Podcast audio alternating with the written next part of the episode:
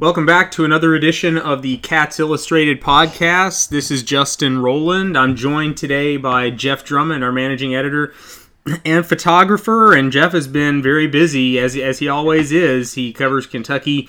Uh, it's his job, and he does it well. And he's been covering the football cats. He's been covering the basketball cats. And Jeff, before we get to like the topics, I mean, has there has there really ever been a time when there's this much going on for Kentucky? You know, with, with the football team in the top 20, with the basketball team going into the season, you know, maybe the best team in the country. Like, how crazy is it right now? Yeah, I would say outside of two or three other occasions in my lifetime, this is probably the, the craziest that it has ever been. And, and with all the increased media attention that we have now, you know, compared to in the past, it, it might be the most hyped season, you know, across the board for both sports. It's really crazy, and this, this we're going to do a couple of episodes. Uh, here that we're going to roll out over the next day or two. So those of you who've been clamoring for podcasts are going to get your fill. And on this episode, we'll be sticking to basketball. That's something that we haven't done in a while, and it's a good day for basketball because today was Media Day. John Calipari uh, pointed that out. It's Media Day, not Coaches Day, a play off of uh, what happened at last year's Media Day. So a little comic relief right off the bat from John Calipari. Uh, Jeff, uh, what were your before I get to specifics that I wanted you to touch on, we go back and forth on? What were your big takeaways from Kentucky's media day today? Did you did you come away feeling a certain way maybe you didn't before? Did you learn anything? What did what what vibe? What sense did you get from talking to Calipari and, and so many of the players? Well, it's a really strong vibe uh, right now, and, and and the one thing that's inescapable when you talk to both John Calipari and some of the players is this team is pretty confident, and and you can tell that about. And sometimes I can sense that a team, you know, talks that way, but maybe really isn't totally sure about it. But these guys, I think, took out those four games in the Bahamas that we could be pretty special. And I, I think they've kind of taken it to another level. And, uh, you know, John Calipari was asked directly today, you know, why is he so enamored with this bunch, as, as some sources out there have said. And he kind of directly came out and said, I, I love their competitiveness, competitiveness, and I love their fight. And people that know Calipari uh, know that those are things he, he wants kind of instinctive in players. And there's been some seasons here the last four or five years where he's kind of had to coach those aspects and bring it out of people. And he knows this season going in, he's kind of got some alpha dogs out there that don't need anybody to sit there and prod them to be competitive and to fight. And that was kind of the underlying theme and message uh, throughout all the festivities today. Yeah, last year uh, that seemed to be a struggle for him at a couple of points in the season. Uh, you think back to the Tyler Ulis team after the 38 and 1 season with Jamal Murray. You certainly didn't have to coach it in Ulis, but I think some of the other guys, maybe it was an uphill battle at times. It felt like he was kind of grinding his wheels and kind of doing it for them. But I think you're right. Like that plays right into what a lot of people have suspected about this team that beyond the talent, it might not have the lottery luck here or there. Although I think they're gonna they're gonna turn out better in the draft than a lot of people have thought and I've come to believe that it's the intangibles and just the drive and this and and the diverse circumstances that that give each guy a little bit more to play for. Either it's innate, instinctive to them, or like in the case of Reid Travis, this is his contract year really at Kentucky. In the same, you know why PJ Washington came back for a second year. Nick Richards wants to get last year out of his out of his mouth and out of his mind um, and just just a lot of things for each guy uh, individually that that make this a compelling team. Uh, and we're recording this on Thursday early evening. We got Big Blue Madness tomorrow. We've got the Blue White game on October 21st, and then Transylvania. Uh, Transy is uh, October 26th, uh, and Indiana University of Pennsylvania November 2nd. So it's going to get heated up in a hurry. Um, briefly, the Keldon Johnson injury scare at the end of Pro Day. doesn't seem to have amounted to too much to worry about. I know a lot of people were holding their breath after they saw that on the broadcast. Calipari dispelled that, said said he's going to be good to go. So uh, I guess that was that kind of what everybody was expecting. Yeah, I, am not sure about expecting it, but he confirmed today that it's really not a big deal and that you know he was a full go for today's practice. So it won't be anything that's on the surface going to cost him any game action. Yeah. Well, he's. I think. I, I've kind of felt like Keldon Johnson is one of maybe two guys on this team that could. I look at him and I look at Ashton Hagans, and I'm not saying that. I mean, they're very different players, but I kind of see those as the two guys that maybe could improve the most over the course of the season.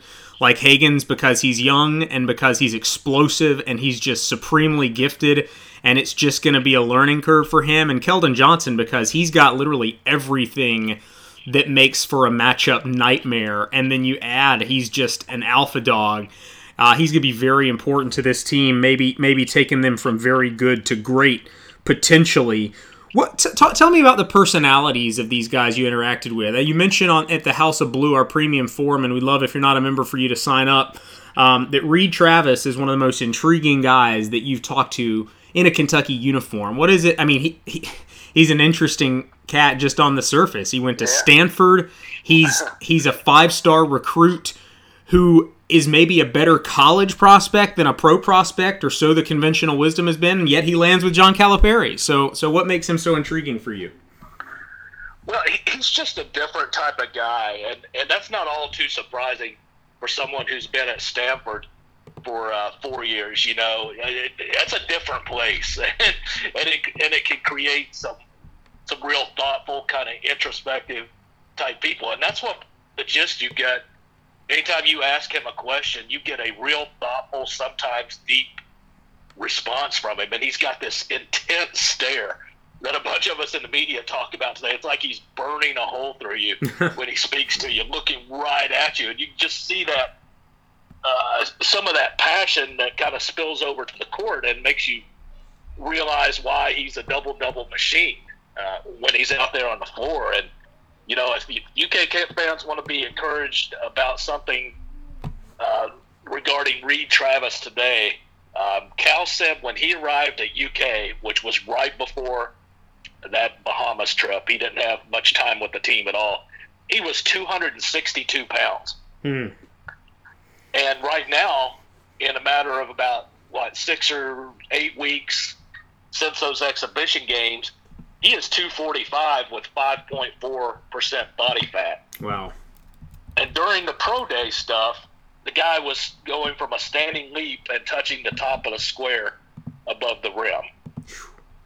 Now, think about the guy we saw in the Bahamas who looked like he was a little out of place in terms of of explosiveness and athleticism, and just fast forward in a mere eight weeks, what he's become if that pro day testing is any indication. It, it, it's amazing, and I, I, you know, the sky is the limit. If he was doing that before when he was out of shape and not very explosive, uh, what's he going to do now when he's in peak condition?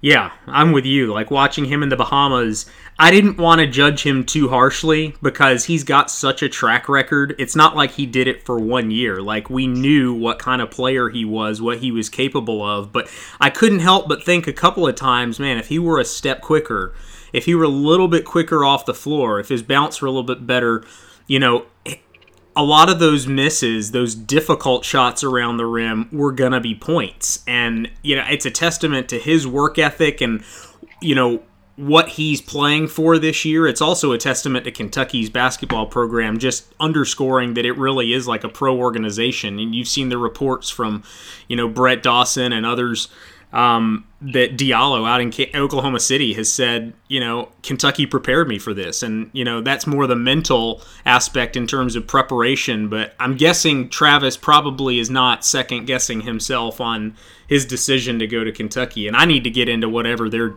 their workout regimen is at Kentucky because it seems to be working wonders. Uh, briefly, I, I, wanted to pause and, and make a mention that this podcast is sponsored by Canfield Realty Group, and they are currently offering a 40% commission rebate. That's the Canfield Realty Group, C A N F I E L D.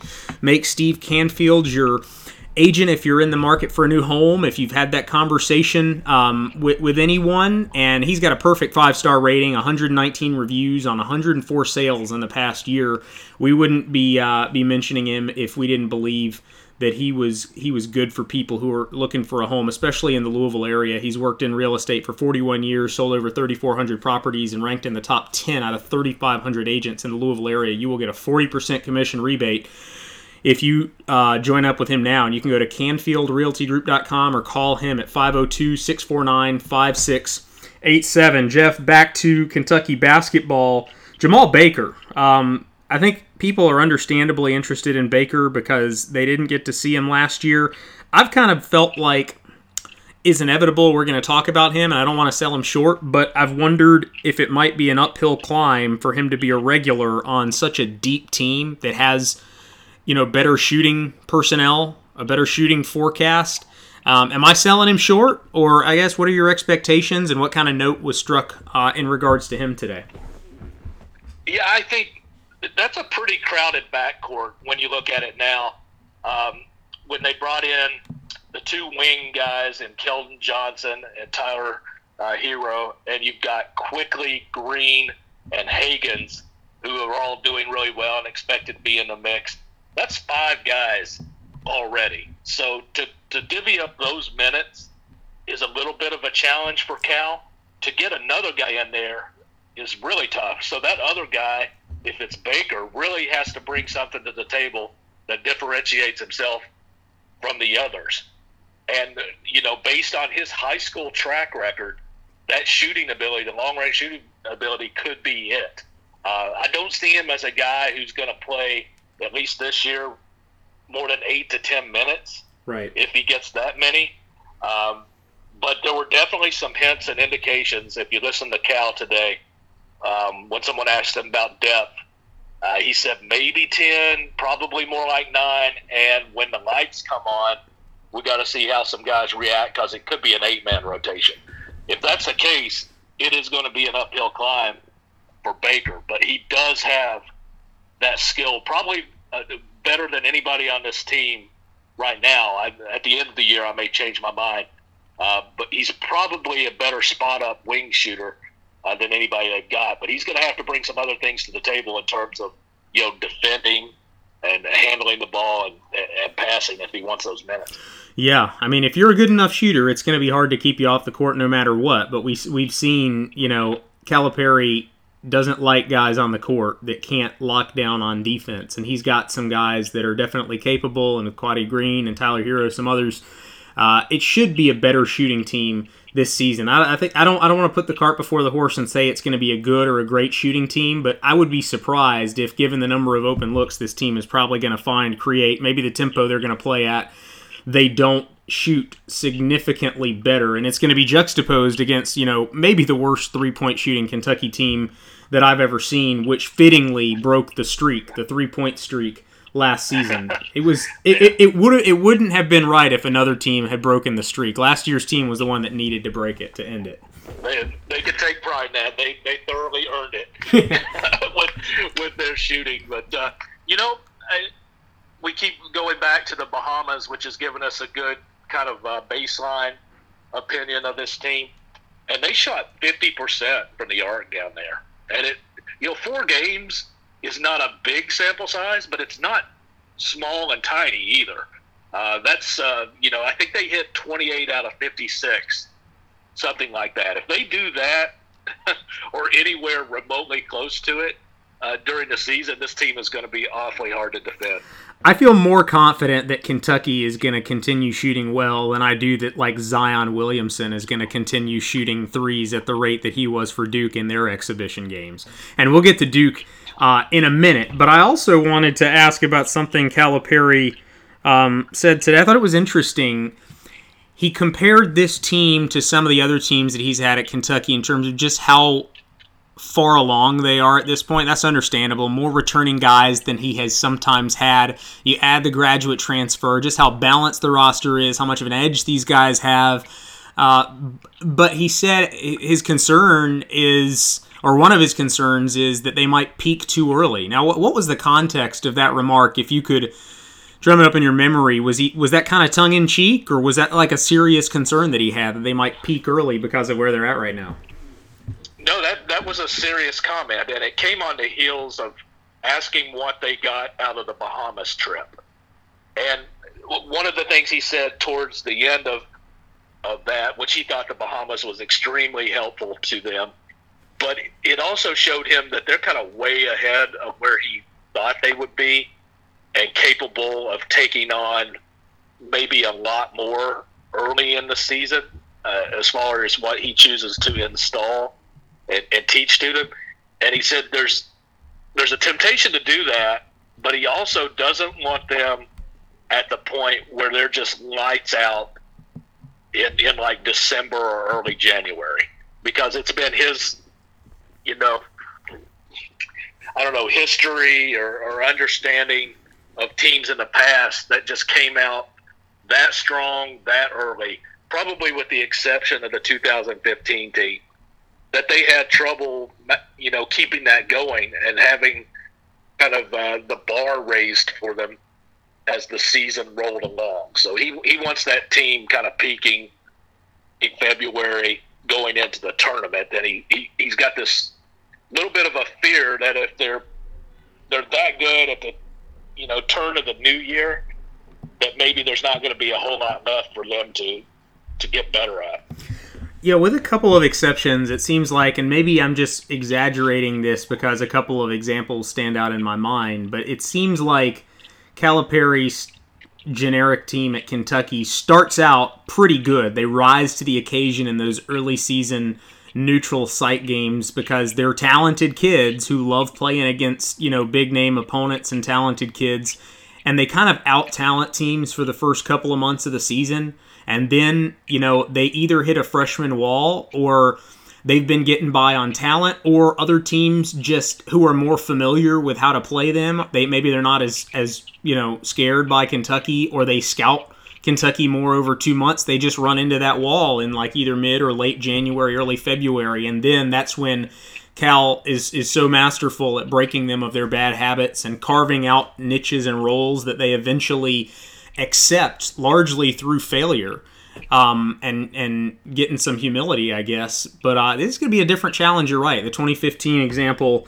Uh, that that'll definitely be interesting and something to follow. Uh, he also said that he wants them to limit trash talk towards the other team. He likes how talkative they are, but he's got this system going on now where he, he's trying to redirect um, some of some of that edge, the verbal edge that they have, so they're not talking so much trash at the other team. I thought that was interesting.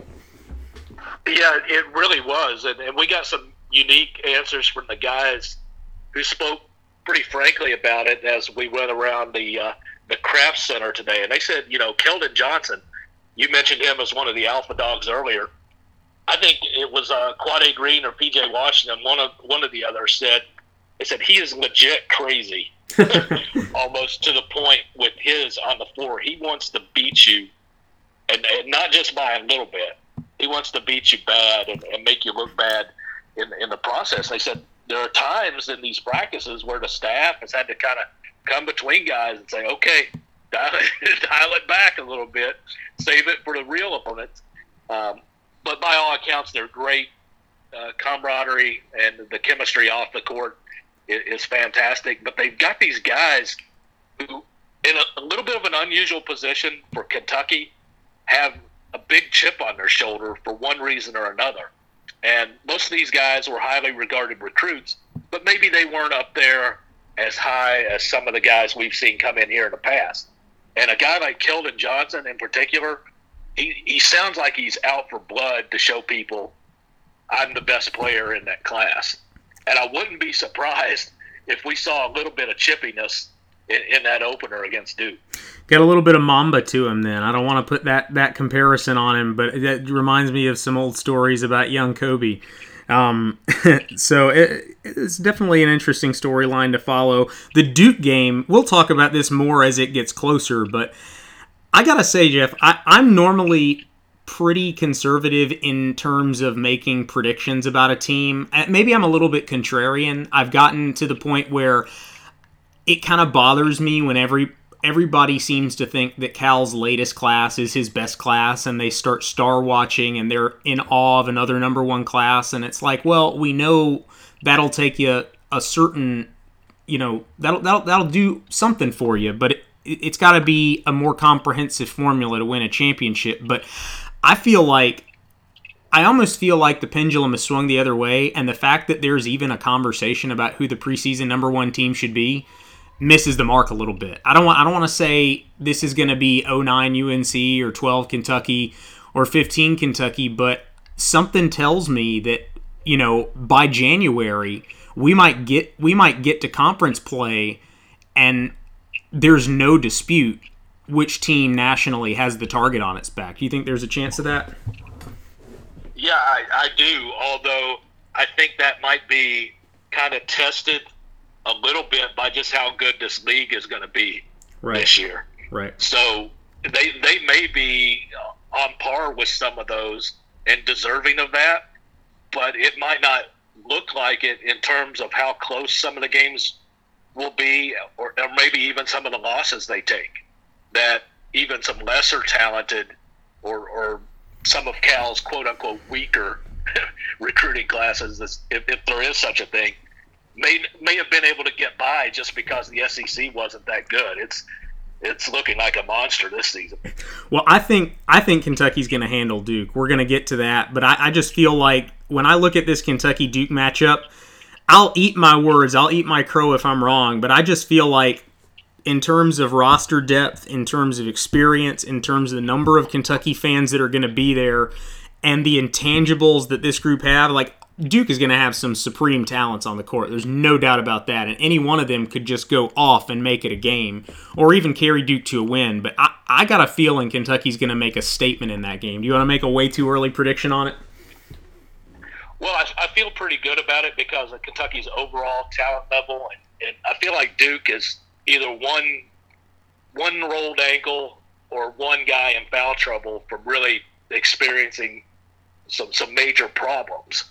But they do have in their favor a couple of guys that on a given night would be clearly the best guy on the floor. With apologies to Keldon Johnson, right. who wants to show us that is not the case. But that's one thing Cal spent a lot of time talking about today too, and, and dating back to our uh, roundtable Q and A with him earlier this summer that we ran on the site is uh, they're seeking who that guy is going to be for this Kentucky team. Who can take over a game for a three or four minute stretch, one of those TV timeout uh, segments of the game, and just kind of put his thumbprint on it and own it. And we don't know if they've got that kind of guy yet. I think Duke has a couple of guys who could be that guy. I think you're right, Jeff. We're going to wrap up this edition of the Cats Illustrated podcast. This is uh, talking Kentucky basketball. We're gonna we're gonna do a, a, football episode here. We might even record it shortly after this, and then we'll have more basketball recruiting stuff from a big weekend with uh, with madness going on. It's going to be very exciting. A lot of news coming out. If you're not at the House of Blue, please sign up now. Jeff, I appreciate it, man. Take care. All right, thanks, Justin.